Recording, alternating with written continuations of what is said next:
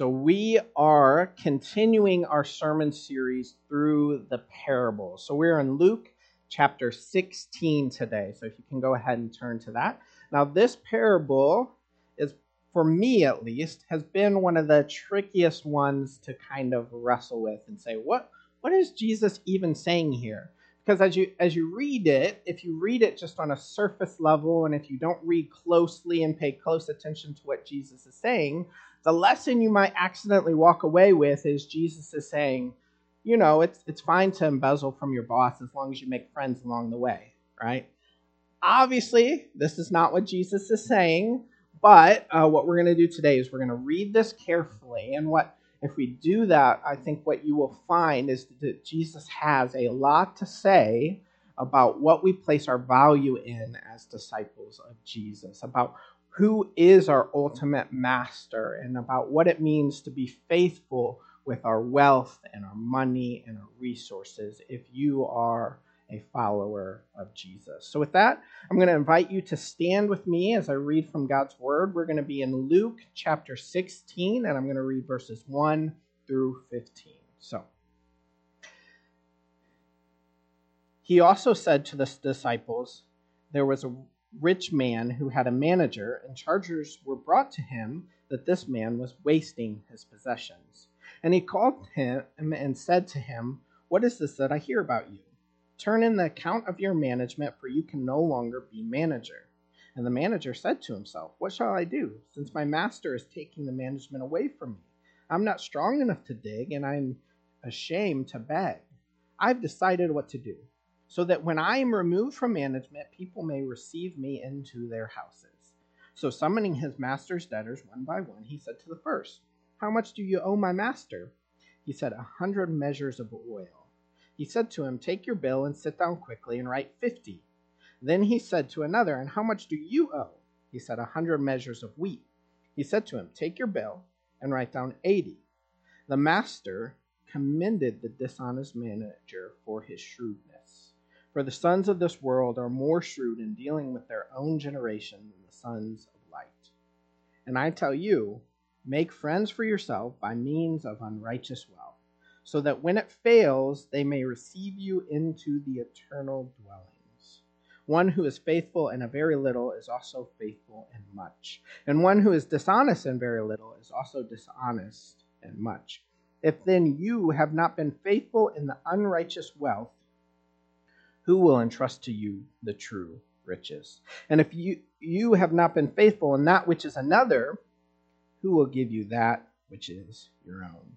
No servant can serve two masters, for either he will hate the one and love the other, or he will be devoted to the one and despise the other. You cannot serve God and money. The Pharisees, who were lovers of money, heard all these things, and they ridiculed him. And he said to them, you are those who justify yourselves before men, but God knows your heart. For what is exalted among men is an abomination in the sight of God. Father, I'll pray that we will listen closely to your word, and since it is your word, we will recognize it as authority in our lives. So I pray that we will listen closely, that you, through your Spirit, will speak to our hearts and our minds. You will show us where we have sinned against you so that we might repent and show us how to be faithful to you and follow you that, so that we might receive the joy that comes with obedience. I pray all this in Jesus' name. Amen. You may be seated. So, like I said, from first reading, this seems like a very strange parable. After all, it has it says things like this dishonest, embezzling manager just did some more dishonesty when he found out he was fired. And when the master found out about it, he praised him. And more than that, it, it, it says things like, um, uh, it says things like in verse 9, and I tell you, make friends for yourselves by means of righteous wealth. Right? Like, what is Jesus trying to say here? This, this seems very strange at first.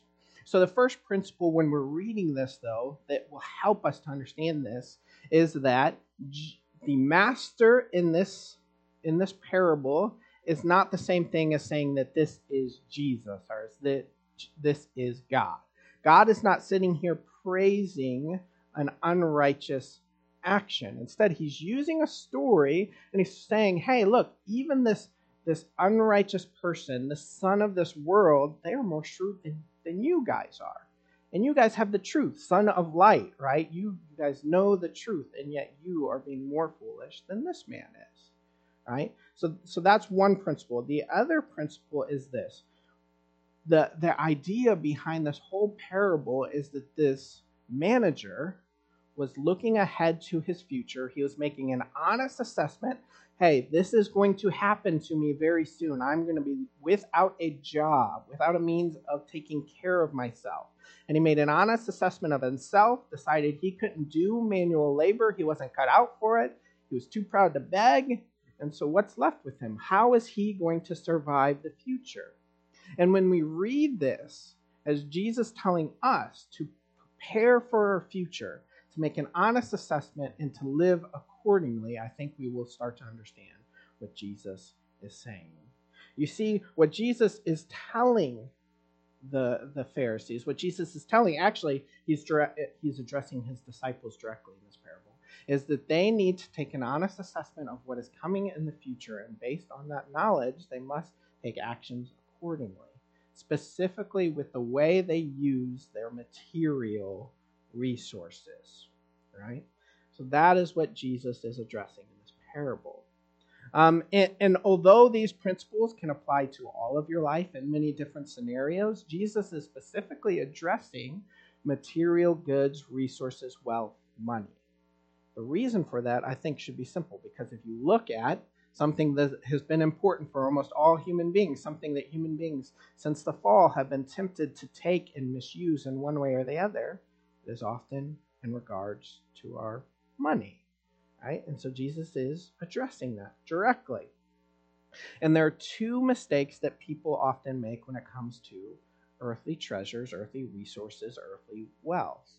Right? The, the, the one that is common in which much of this parable addresses is to use it as for yourself, is to worship it as some sort of God where you live all of your life in the accumulation of wealth. We're going to get to that. The parable addresses it. But I wanted to address the other one. You see, one of the mistakes, especially Christians often make, especially very spiritual Christians who are wanting to live faithfully, who love the things of God, who understands that earthly wealth is temporary, is they then say, okay, well, if it's temporary, then it's not important we can do whatever we want with it. We don't have to worry about it too much, right? We can just it's it's not really a concern of ours, right? Don't overthink about money. But what I want to point out here is that what Jesus is commending is not to not think at all about money, but it is to be shrewd in your use of money. That is a very different thing. So, on the one hand, yes, we will see that Jesus addresses an overly love of money but he also addresses it from the approach of be wise, be shrewd. These are gifts of God, but they are to be used in accordance with what the future is going to bring in order to act wisely with the money. These material resources that we have, they are gifts from God. They are not unimportant. They are not ungood. They're not something evil that should be shunned and, and are not thought about at all but they should be used shrewdly, right? Because there are two mistakes that, that people often make with money. And we can see that here, uh, especially when in verse 9, um, uh, sorry, yeah, in verse 9 it says, And I tell you, make friends for yourself by means of unrighteous wealth, so that when it fails, you may receive into eternal dwellings. And what he says through this is that the sons of the world are more shrewd than the sons of light in regards to money, right? But how do you use your money shrewdly?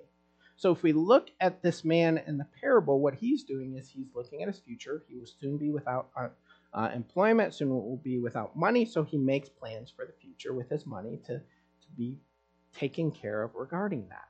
So then, what does it mean to live shrewdly with our material resources as Christians? And this is where I think it's important to point out there are two differences between the sons of the world and the sons of light. So let me read verse 8 again to you so that we can see this more closely. The master commended the dishonest manager for his shrewdness. For the sons of this world are more shrewd in dealing with their own generation than the sons of light. And then verse 9, it goes on, and I tell you, make friends for yourself by means of unrighteous wealth, so that when it fails, you may, they may receive you into the eternal dwellings. So, what is the difference between acting shrewdly with your resources and not? And I think that is found in the phrase eternal dwellings. What does it mean to be a, acting shrewdly as the son of this world? It means to prepare for your future, to do what you can with your resources to be taken care of. What separates them from the sons of light is that the sons of light know that this is temporary, that actually there is an eternity, and we should use our material resources now in preparation for eternity. See, that is the difference between the two types of shrewdness. Jesus is not saying here, use your money exactly like the sons of this world who prepare for their future years. No, Jesus is saying, actually, you know there is an eternity coming in which you will be called to account for how you use your resources, and yet you're not using your resources in accordance with that belief. You're not using your resources to prepare for eternity and how do you use your resources? And that's where I think it gets interesting. He says, use your wealth to make friends so that they might welcome you into eternal dwellings. What is Jesus saying here? He's saying all the material resources that you have, use those with the end in mind of making disciples. They might welcome you into eternal dwellings. Use your physical resources, your material resources, your material wealth and money in a way that helps persuade people of the gospel and makes them part of the family of Christ. That way, in eternity, you might they might welcome you into their eternal dwelling places. Why is that? Why, why is Jesus telling us to do that with our material wealth? Well, because of the two principles. One is that we will live for eternity, but the other principle is this. Let me read it again from you. And I tell you, make friends for yourself by means of unrighteous wealth, so that when it fails, they may receive you into eternal dwellings. So, if the first principle in using your resources shrewdly is to recognize that there is an eternity that we are preparing for, the second thing is to recognize all these material wealth and possessions that are given as a gift to God to us are temporary. Notice it doesn't say um, prepare for eternity, recognizing that maybe your material resources will fail, uh, or they could fail, or even that they probably will fail. No, it says, and I tell you, make friends for yourself by means of a righteous wealth, so that when it fails, they may receive you into eternal dwellings. What is Jesus saying here is that all material wealth in this present life will come to an end. I mean, that's something we can even see now. If you think about all the richest kingdoms and empires in the world, all the mountains of gold and treasures that were amassed by these emperors, all of these treasures eventually faded away. Sure, we have some of it locked up in museums here and there. That's a tiny portion of the wealth that has been accumulated. And even that did not last. But more than that, even the wealth, while it was around, didn't benefit the emperors and the kings who had accumulated it very long. Why? Because once again, that first principle we prepare for eternity. And what happens to all human beings after the fall? They die. No human being can take their earthly material possessions into the afterlife. Eventually, material possessions fail. Eventually, material possessions run their course. So, what Jesus is saying is hey, you, sons of light, you know there's an eternity. You know you can't bring your material possessions into that eternity. So why are you hoarding it for yourselves?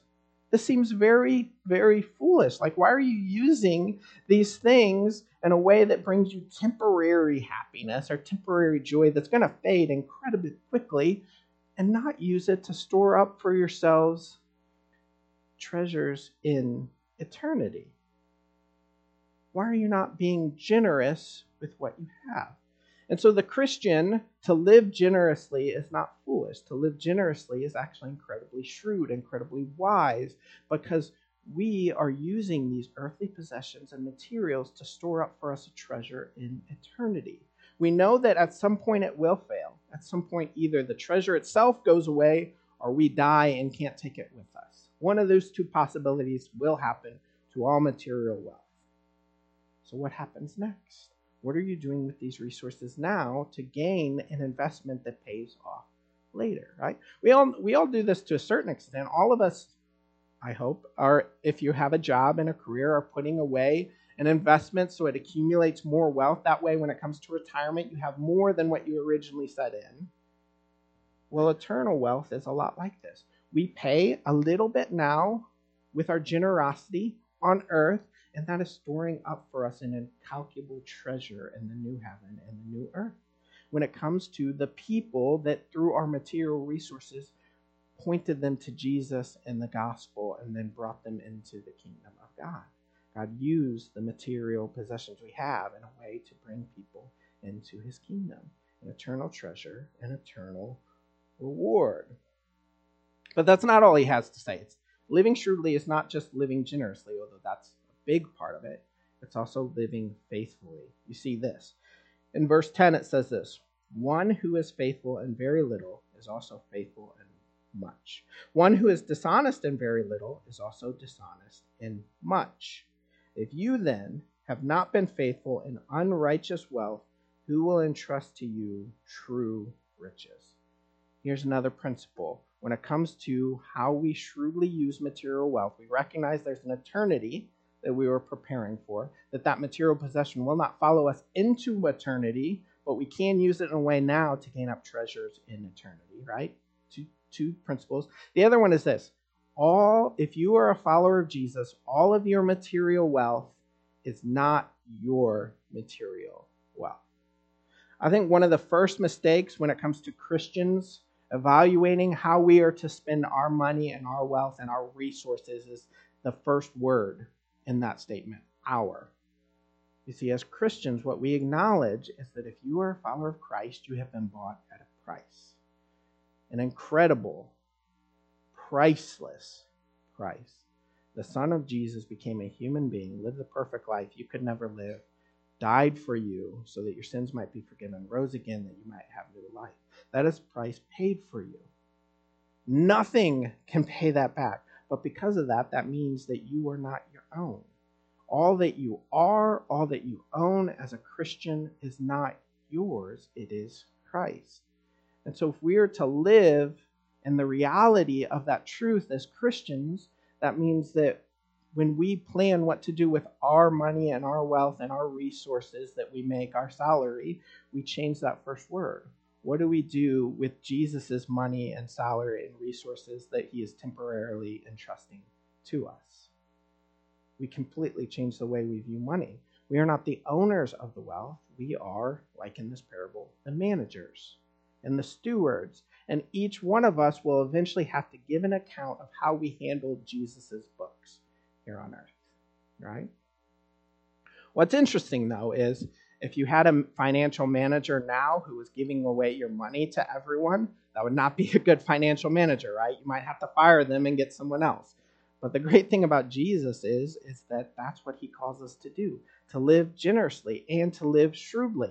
Not just giving away our money, right? We're not careless with our money, but we're thinking shrewdly, how can these resources be leveraged to make the biggest impact for God's kingdom? How can I use this money in the most strategic influential way to help share the gospel, to present the gospel, and win people into the kingdom as possible. And so, by living generously with someone else's money, we're actually giving accommodations by our master. Isn't that, isn't that an amazing thing? Once again, this is not something you should look for in a regular financial planner, someone who wants to be generous with your money. But that's what Jesus calls us to do. Right? to use his money in a generous way, but faithfully, but shrewdly, so that it makes an impact to bring people into his kingdom. That's what we're called to. Why? Because it's not our money.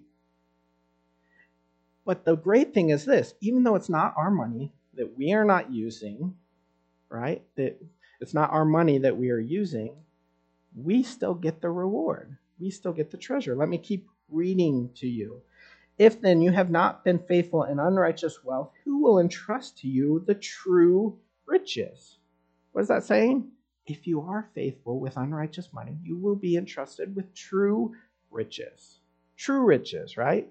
What Jesus is saying is all of this material possessions on the earth aren't true riches because it fades. But if you are faithful in this, you will be entrusted with eternal treasures that will not fade, where moth and rust will not destroy.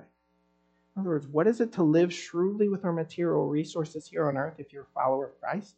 Is to recognize that by using them generously and faithfully and shrewdly, we actually gain an unfading treasure.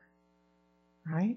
It, the interesting thing about the Christian life, I often say to our youth, is sometimes we get the idea that to do good for its own sake is the highest form of good, right? A lot of you have heard that. Yes, you did good, but you got to benefit from it, so it doesn't count. No, to, to truly do good is to do good selflessly with no expectation of return. And maybe I can see I can see the merit behind that in some forms of thought, but guess what? That's not actually a Christian thought. The Christian thought is this to do good, not for its own sake, but because you know that God is watching and will reward you far beyond what you could ever imagine. Far beyond what you put in, God in His generosity pays back. Christians do not do good for their own sake. They do good because they know their Father is watching and will reward them beyond anything they ever could even think to sacrifice in this lifetime. So, what is it to live shrewdly and wisely? It's not to hoard up possessions for yourself so that for a couple years at the end of the life you might live a little bit more freely and you may live a little bit more in, in joys and pleasures. No, that's foolish when you view it in light of eternity. That no matter what you sacrifice now, God in His generosity will pay back beyond what you could even imagine. Especially knowing that all these earthly possessions are not yours in the first place. So, how do we as Christians live with our material possessions? Well, we, we live shrewdly by preparing for our future, by using our resources shrewdly, which means to live generously and faithfully with what God has given so that we might use those resources to, to grow God's kingdom in the most strategic ways. Right?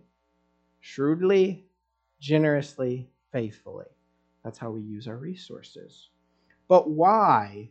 And that's where I think Jesus ends, where, where um, Luke ends this parable with a confrontation with the Pharisees. So, one thing you got to know about the Pharisees is they were the religious leaders of their day. As Christians, sometimes we read into the New Testament this, this uh, theories that the Pharisees were just terrible people. And in a way, they definitely combated against Jesus a lot, and he kind of tore down their pride.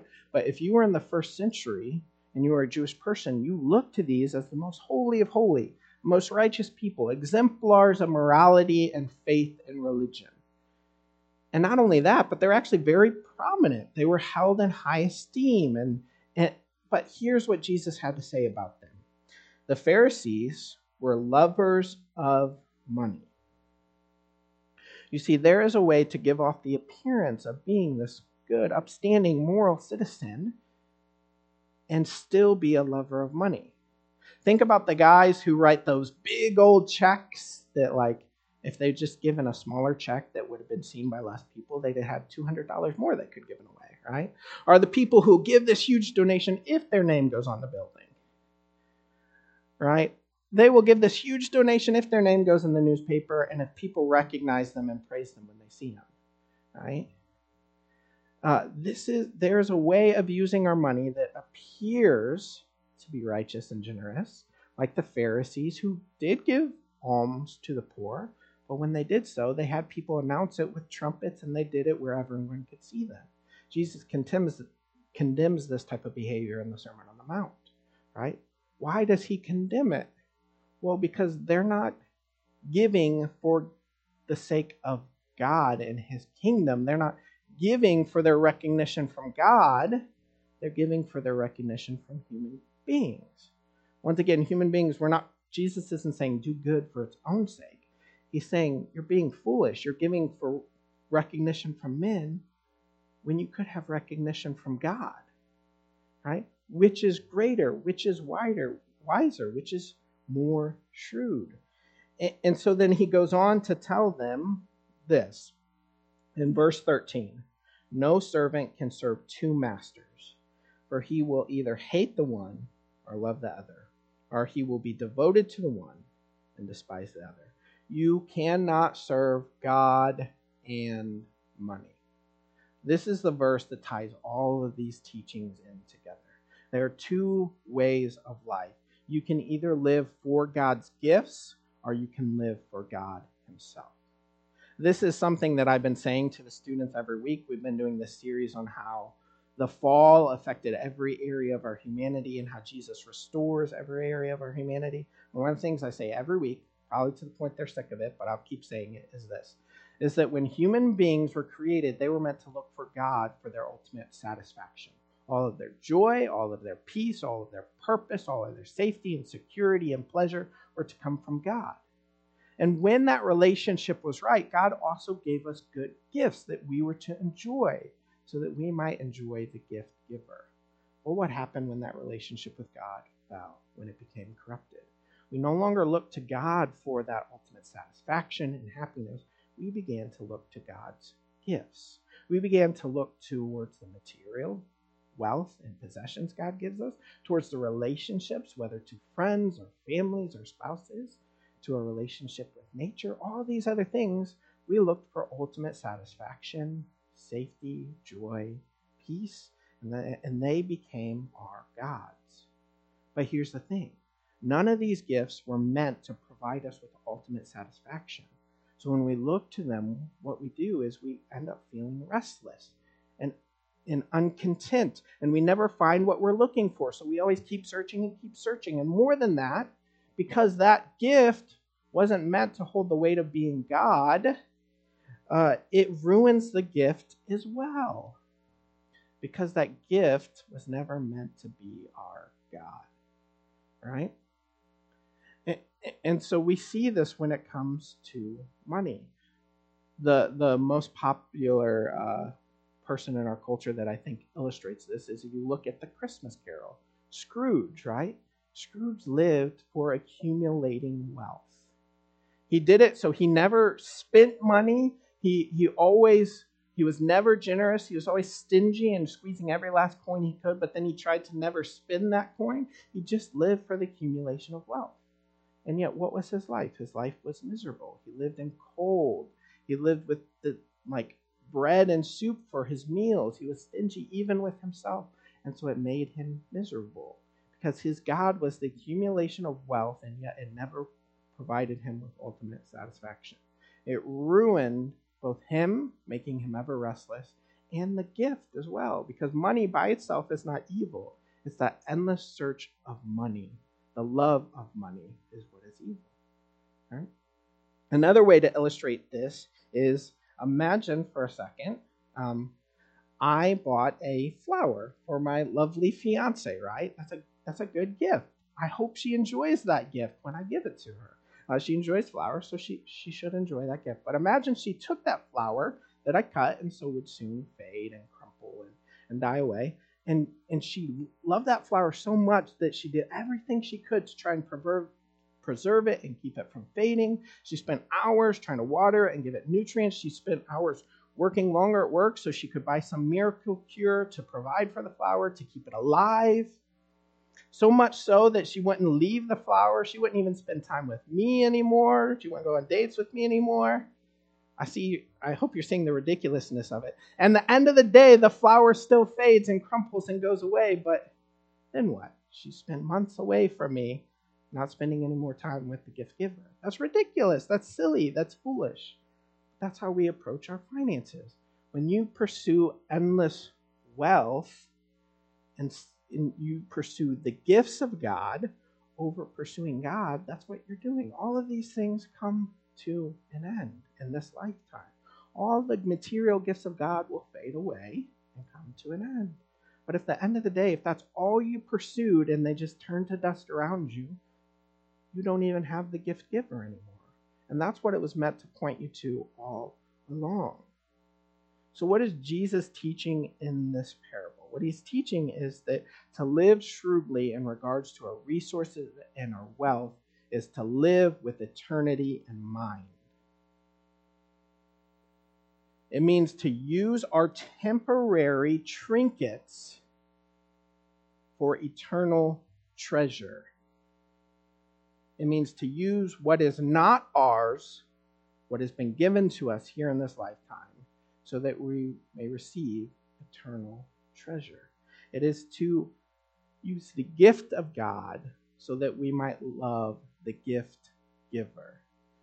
That is what Jesus is saying in this sermon. He's not he's not praising embezzlement or, or using uh, corrupt tactics. What he's saying is that, look, even this person who doesn't know the full truth at least recognizes that he has to plan for his future and use his material goods not as an end in of themselves, but to prepare for that future. You guys who know about eternity, shouldn't you be doing better than what you're already doing? Shouldn't you be more shrewd, more wise? Shouldn't you be using your resources to make eternal treasures, to make friendships that last for eternity, not just friendships of convenience that that go on until you're no longer useful. And that's what we're called to as Christians. And so that's the that is the beautiful thing of this parable. And, and, and what I want to end with, though, is this idea that when you serve God and not God's gifts, you are then, remember, remember what I said. When you serve the gift and not the gift giver, it not only leaves you restless and unsatisfied, it ruins the gift itself. But the opposite is also true. When you go to Jesus in faith, accepting the free gift of the gospel, not only does Jesus restore your relationship with God, so now you can have ultimate satisfaction, ultimate peace and security, ultimate purpose, ultimate pleasure and joy, and, and all of these things. He also then restores the gifts to you in their proper place right? In communion, one of the things we celebrate in communion is this incredible gift God gave us in His Son that gives us salvation. But the word communion implies that we take it communally. Jesus not only restores our relationship with God, He restores our relationship with each other. He restores one of His good gifts. He not only gives, He not only restores our relationship with God, but He also gives us eternal treasure, His good gifts. This is the generosity that we have as Christians. We serve a loving Father who gives us abundantly in this lifetime these amazing gifts.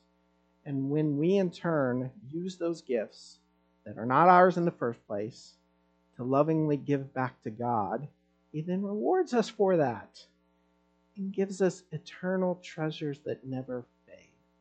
this is the good news of the gospel. That God, we cannot be out generous in comparison to God. We cannot outgive God. We cannot be more generous, more compassionate, more um, free with our love and our gifts than God is with us.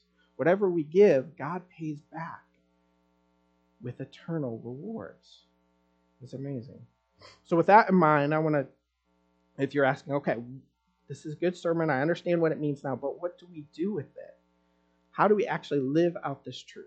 And I think it's this it's looking how am I using my resources now? That's my money, but also my house and my car and the things that I own and possess. What am I doing with these things? Am I using them just for my own kind of satisfaction and my own pleasure? It's not a bad thing to use them that way, but is that the only way I'm using or am I trying to think strategically? How can I use what God has already given me in order to point more people to Jesus and? Now, each of us, that's going to look very different. Some of you, that means opening your homes more, right? I know we all like our, our private space, our alone time. Even the most extroverted need time alone sometimes, right? But what would it look like to spend a little extra time during the week to clean up your house, to prepare a meal, to invite your neighbors in who don't know Jesus, to show them the love of having a meal made for them to point them to Jesus? Or what does it look like your neighbor who is having car troubles and you've been gifted with what the gifts of being able to work and repair machinery?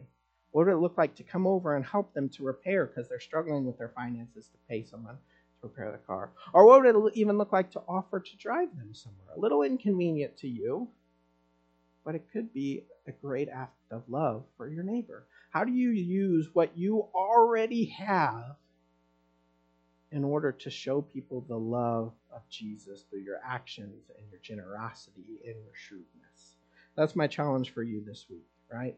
I'm not calling you to, to live beyond your means. I'm calling you to live within your means, but more strategically, more purposefully, using what God has given you for the advancement of God's kingdom. So, with that, though, I'm going to pray as we continue to worship through song. Father, I thank you that you are so incredibly generous to us, that you give for us an incredible abundance of your gifts because you delight in us, because you enjoy us, and you love to see us enjoying your gifts. I pray that we, as your followers, would look beyond the gifts to enjoy the gift giver, that we'd live in such a way as to show that we truly believe that there's an eternity and there's an eternal Father who is who will reward us beyond all measure. That we spend our lives purposely to bring other people into the family and the joy that is provided through your Son's gospel. In Jesus' name we pray. Amen.